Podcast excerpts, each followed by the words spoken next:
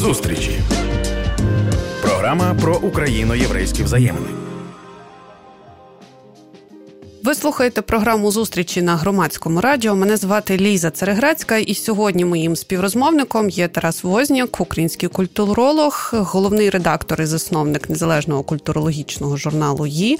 Пане Тарасе, я вітаю вас. Доброго дня. Ми сьогодні будемо говорити про штетли, і мені здається, перш ніж починати цю розмову, найдоречніше взагалі визначити, що це таке. І е, я думаю, що з визначення буде зрозуміло, чому ми цю розмову розмову взагалі маємо, наскільки важливо взагалі знати, що це таке, і говорити, а головне зберігати штетли, але все поступово. Отже, що таке штетл? Ну для того, щоб зрозуміти, що це за суспільно-культурологічний чи культурний феномен, треба е, знати історію походження єврейської е, спільноти в Європі і в Україні, в тому, в тому числі. Свого часу євреї були розпорошені після знищення другого храму, і вони через північну Африку, Магріб, через Іспанію, через Нідерланди, звідки їх е, поперемінно виганяли то мусульманські, то християнські ревнивці.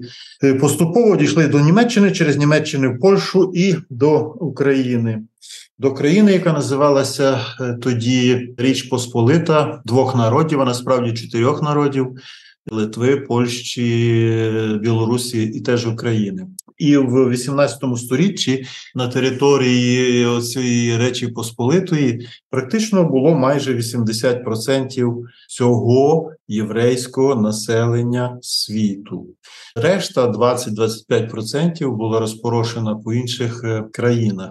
Ці люди прийшли через е, ще раз кажу, через Іспанію, через Нідерланди, через Німеччину. В Німеччині вони набули своєї нової мови, тому що євреї говорили різними мовами.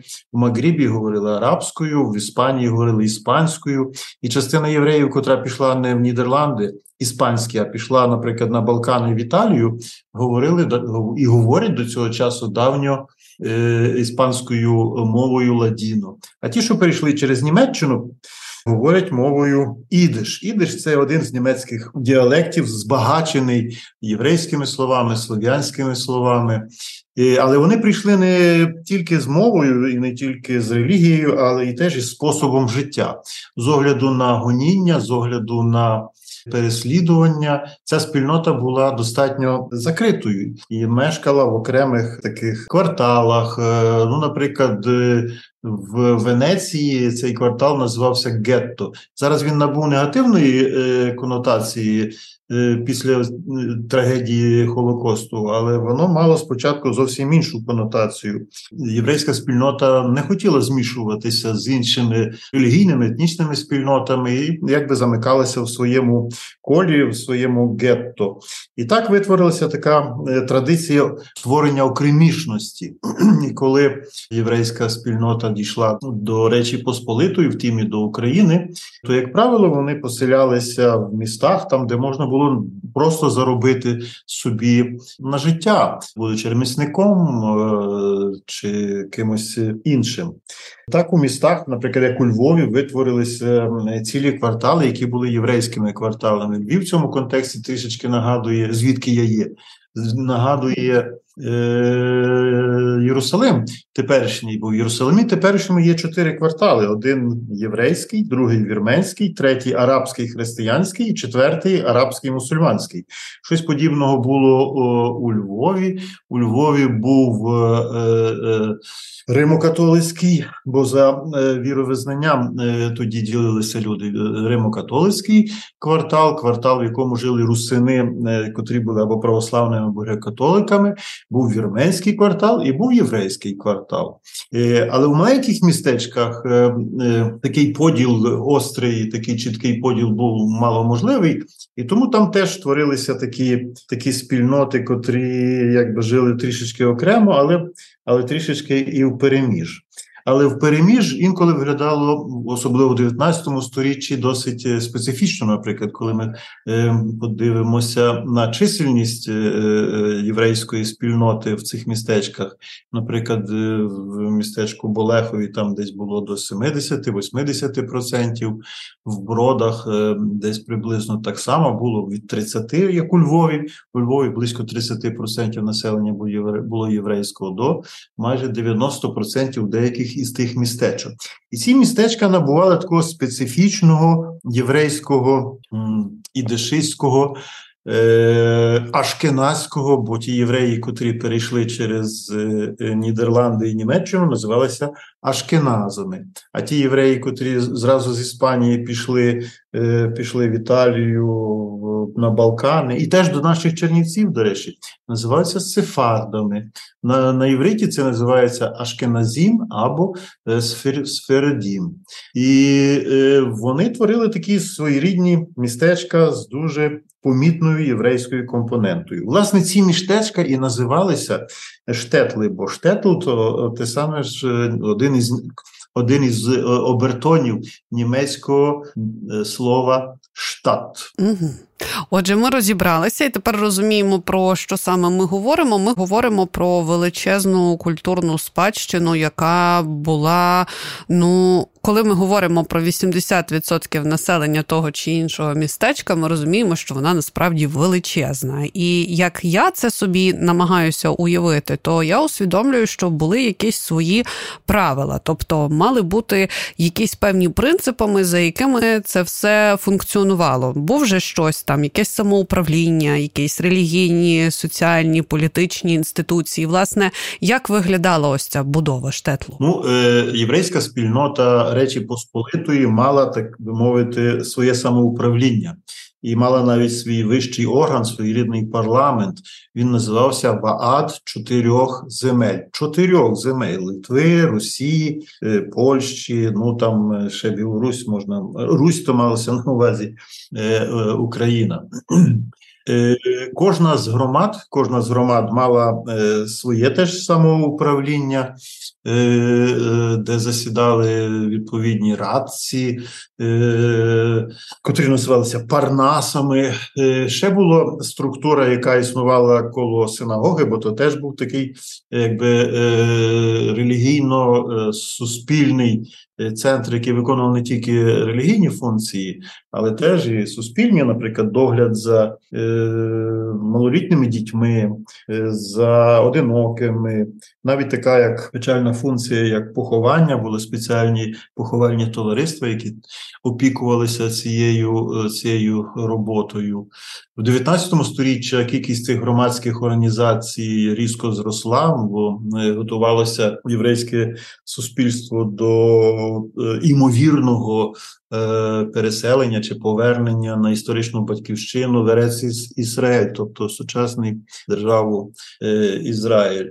Е, ці спільноти існували достатньо самостійно, навіть в судовому вимірі. В них були в цих спільнот були свої судді, називалися даянами, котрі котрі відповідно розв'язували ті суперечки, які були між євреями. Це було достатньо сепаратне, паралельне суспільство, яке існувало кілька століть паралельно із королівською владою, паралельно з владою магнатів, паралельно з міськими управами, які були у великих містах, чи з бургомістрами, які були в містечках менших. Чи була опція правосуддя взагалі? Чи це відносилося все таки до е, вищих органів, так би мовити, і на саму громаду, е, на самих місцевих у штетлі це не розповсюджувалось? Ну, ми знаємо багато багато анекдотів, коли е, бідний єврей приходить до рабі як мудрого, розумного чоловіка.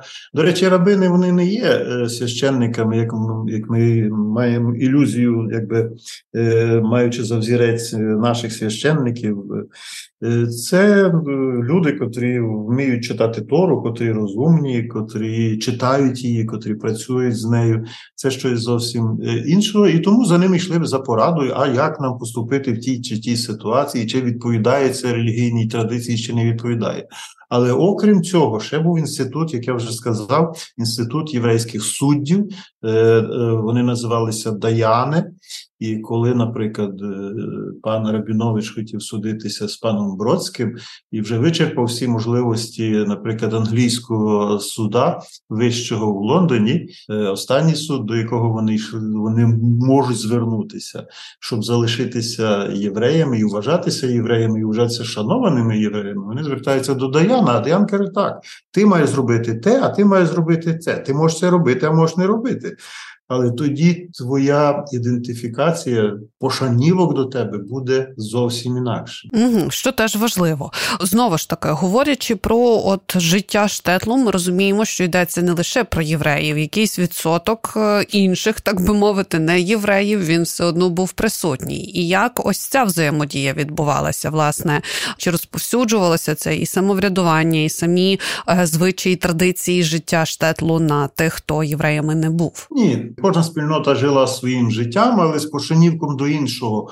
з тим, щоб не наражати іншого на якусь неприємність. Бо були і римокатолики, які організовували своє суспільне, церковне і релігійне життя за календарем. Були православні чи греко-католики, які за другим календарем були євреї, за третім календарем.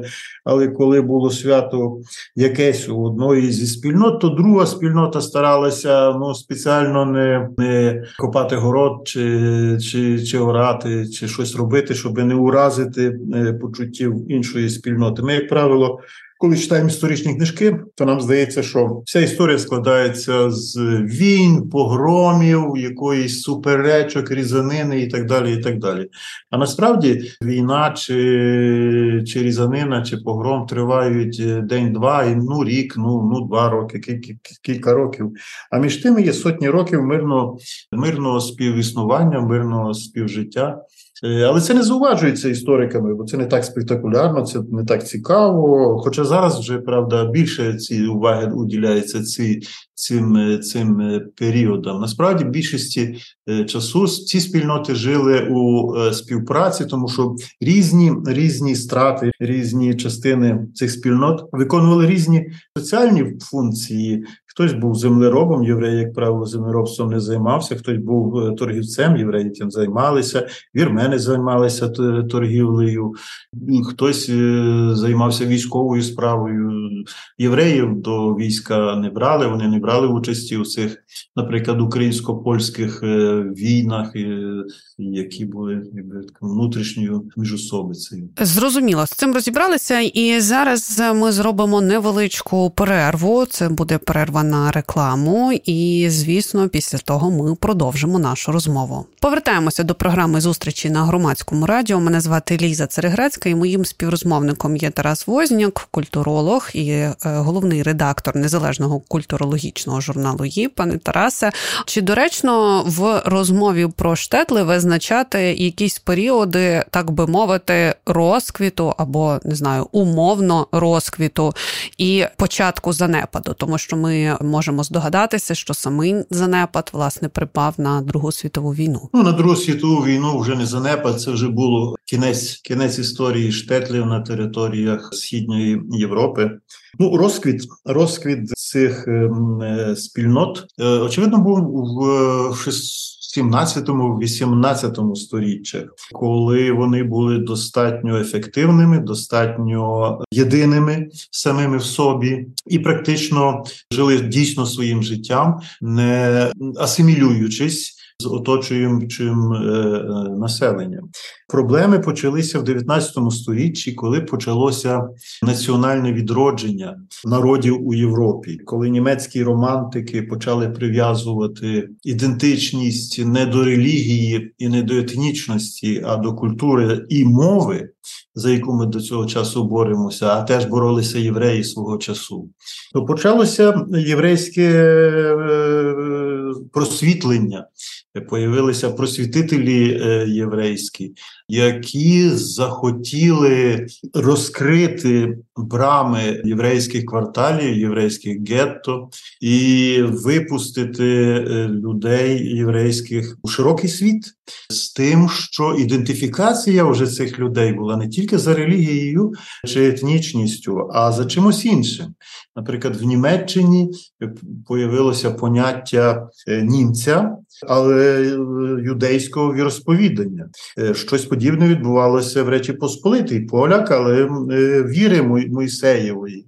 Почалася секуляризація е, єврейської спільноти. Бо якщо попередньо євреї ходили в традиційних одягах, зрештою, як і інші народи, сповідували абсолютно традиційні свої релігійні переконання, то в 19 сторіччі під впливом французьких просвітителів єврейські просвітителі е, теж поставили під знак запитання дуже багато визначників, які характеризували ортодоксальне таке е, традиційне традиційне єврейське е, суспільство, і почалася секуляризація широких мас єврейського населення. І вже тоді е, вони почали виходити із вузьких е, вузьких рамок штетла, особливо в великих містах, де євреї входили в вищі товариства місцевих еліт, там чи угорської, чи чи польської, чи, чи німецької, і цей процес цей процес так тривав практично до 20, середини ХХ століття, коли сталася катастрофа,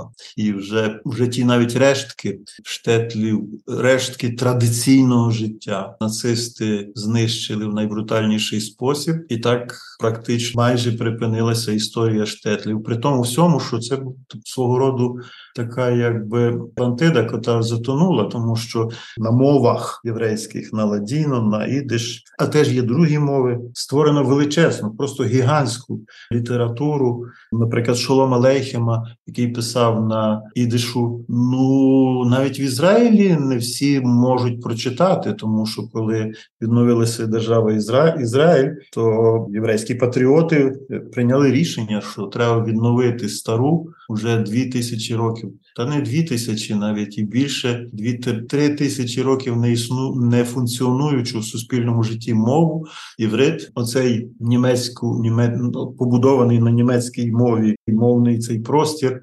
Очевидно, треба відкинути. Ну зрозуміло, що після травми Голокосту це було це було дуже дуже травматично говорити на на крипто, криптонімецькій, криптонімецькою мовою. Але в кожному разі ця величезна література, і але це була ну по суті зараз є в такому ну стоїть під знаком запитання, чи знайдуться широкі маси е, читачів у таких е, геніальних письменників, як Шолом Алейхім, наприклад. Ну на превеликий жаль, так це питання, і власне, от ми підходимо до цієї е, частини в нашій розмові, де би мало йтися про реконструкцію, про відновлення. Власне, чи нам випадає взагалі вживати таке, е, вдаватися до слова реконструкція, коли ми говоримо про штетли станом на зараз? Ну це річ неможлива. Це певний історичний феномен, котрий був як це так подібне, як козацтво. Чи можна зараз реконструювати українське козацтво? Ну та звичайно, якісь там товариства козацькі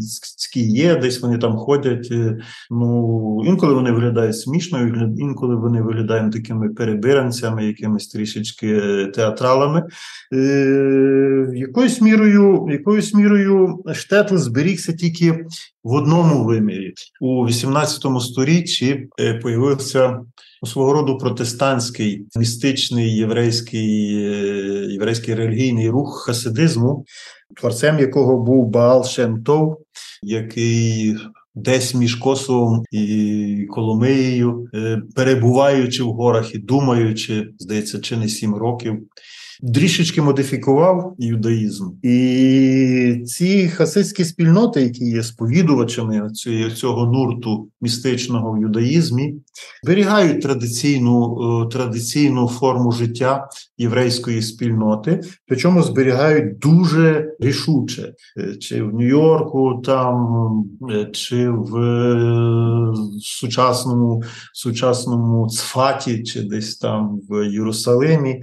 Ці спільноти живуть практично тим самим е, життям, що жили в 16-17 е, столітті у всіх, причому вимірах. Ну, може, це архаїка, може, це щось подібне до амішів е, протестантів. Емігрантів в Сполучених Штатах Америки, які живуть тим архаїчним життям. Вони вважають, що так що так правильно, і можливо, це так і є. Ми ж е, напевно, хтось там колись на небі розсудить, узнає, як було правильно. Ну, в кожному разі ці спільноти є, і вони є де-факто якби спадкоємцями цього життя у штетлах. При тому всьому, що це досить зворушливо, бо ну, будучи, наприклад, тут Цфаті, Цфат це такі гори в напрямку голландських висот, куди до Сірії. Ну, якщо їхати до Цфату, то таке враження, що ти їдеш до Косова, бо там сосни, гори, ну щось таке дуже нагадує наші наші Карпати. І приїхали якось, пам'ятаю, приїхали ми в цю цей Цфат, місто Іцхака Лурії, великого філософа е, єврейського середньовічного. І нікого нема, бо субота починається. Всі розійшлися, дивимося, а написано Косовер синагог, Косівська синагога. Ось десь Косівська синагога загубилася десь там в Ізраїлі. І ці люди так і далі живуть. От це єдине те, що реально реально може продовжити цю традицію. І Воно продовжить її, тому що ці люди відступитися від своїх релігійних переконань ніяким чином не хочуть. Знаєте, от ми коли говоримо про власне реконструкцію, я розумію, що взяти і відтворити в тому вигляді, е, як було, це неможливо. Але я весь час відчуваю брак ось цього внеску в розвиток культури і та всього, власне, просто загальної картини України, навіть коли говорю про Київ. І от я, наприклад, киянка, яка Київ зараз пізнаю абсолютно, так би мовити, з нуля, і, зокрема, вплив євреїв і е, всього того, чим займалися свого часу в місті євреї, я відкриваю для себе лише зараз, і я вже не маю опції це пригадати, тому що я не була очевидицею, і це дуже це дуже прикро. Тому е, кожного разу, коли ми ось говоримо на ці теми, я відчуваю таку потребу відновлення не лише от просто поставити галочку, ми там умовно відновили, а це такий спосіб для мене самої пізнати мене саму ж перепрошую за таку дещо складну схему. І Мені здається, що це стосується багатьох, якщо не всіх е, українців і українок. І звісно, що ми говоримо про абсолютно різні впливи, але єврейський вплив мені здається був дуже відчутний. Ну він і є далі. Просто ми його ми його, ми його в своїй масі е, не бачимо. Просто треба е, одягнути інші окуляри. Свого часу я, як редактор незалежного культурологічного журналу «Її», ну ми мали таку ідею, акцію чи акцію. Ми хотіли показати наші міста, ну, наприклад, там той самий Коломию, чи Стрий, чи Івано-Франківськ, Станіславів, показати його і як місто українське, це видали одне число, одне число журналу, де українські активісти, школи, там традиції і так далі і як місто, в якому існувала велика польська спільнота, де ми польськими очима просто змінили окуляри з зелених на якісь там е, помаранчеві. І як місто єврейської культури ми видали спеціальне число про єврейську е, Галичину, і причому видали його у вигляді у вигляді путівника, тому що людина за своєю природою є достатньо лінивою істотою, а і пізнавати якісь речі, змінювати окуляри, воно навіть не хоче. Але коли коли гіди коли ведуть е, екскурсії, а це стало вже для гідів. Це видання стало вже по суті по суті настільною книгою, якщо вони займаються е, історією, наприклад, Галичини в найширшому, розширенішому сенсі слова і польської, і української, і німецької, е, точніше австрійської чи німецькомовної, і єврейської Галичини, то можна приїхати до тої самої Коломиї і побачити, а тут була синагога. Так, зараз це якийсь там склад чи якийсь супермаркет перебудований. А тут була міква, а тут цей будинок належав Гартенбергу у Станіславові, і так далі. і так далі. Всі ці речі, всі артефакти збереглися. Все воно є. Просто треба одягнути інші окуляри і подивитися на ці речі через ці окуляри. Ви побачите і польський, і німецький, і австрійський світ в наших містах. Безумовно, я думаю, що насправді можна багато шукати джерел, якими послуговуватися, або які допоможуть змінювати цю оптику. І одним з цих джерел є, звісно, книжка Штетли Галичини, автором якої ви є. І на сам кінець, уже на завершення нашої розмови, запитання, чи буде перевидання книжки. Мені здається, що зараз це дуже і дуже на часі. Ну, ця книжка вже мала три видання. Спочатку вона вийшла у вигляді журналу. Після того вийшла як книга в м'якій укладинці. Зараз вийшла в моєму багатотомнику, як е, я вже не пам'ятаю, який, який, який то там том. А, Крім того, вона перекладена польською, перекладена англійською мовою. І, наприклад, е, єврейський музей в Варшаві Полін користувався ним для того, щоб е, означувати ту територію, яка тепер є Україною. Я дуже дякую вам за розмову. Я думаю, що ми дали трошки такої поживи для роздумів. І е, звісно, що заінтригували і самим журналом їй, і штетлами Галичини як темою і безпосередньо працею. Я дякую вам за цю розмову і за вашу роботу, пане Тарасе. Дякую, до зустрічі.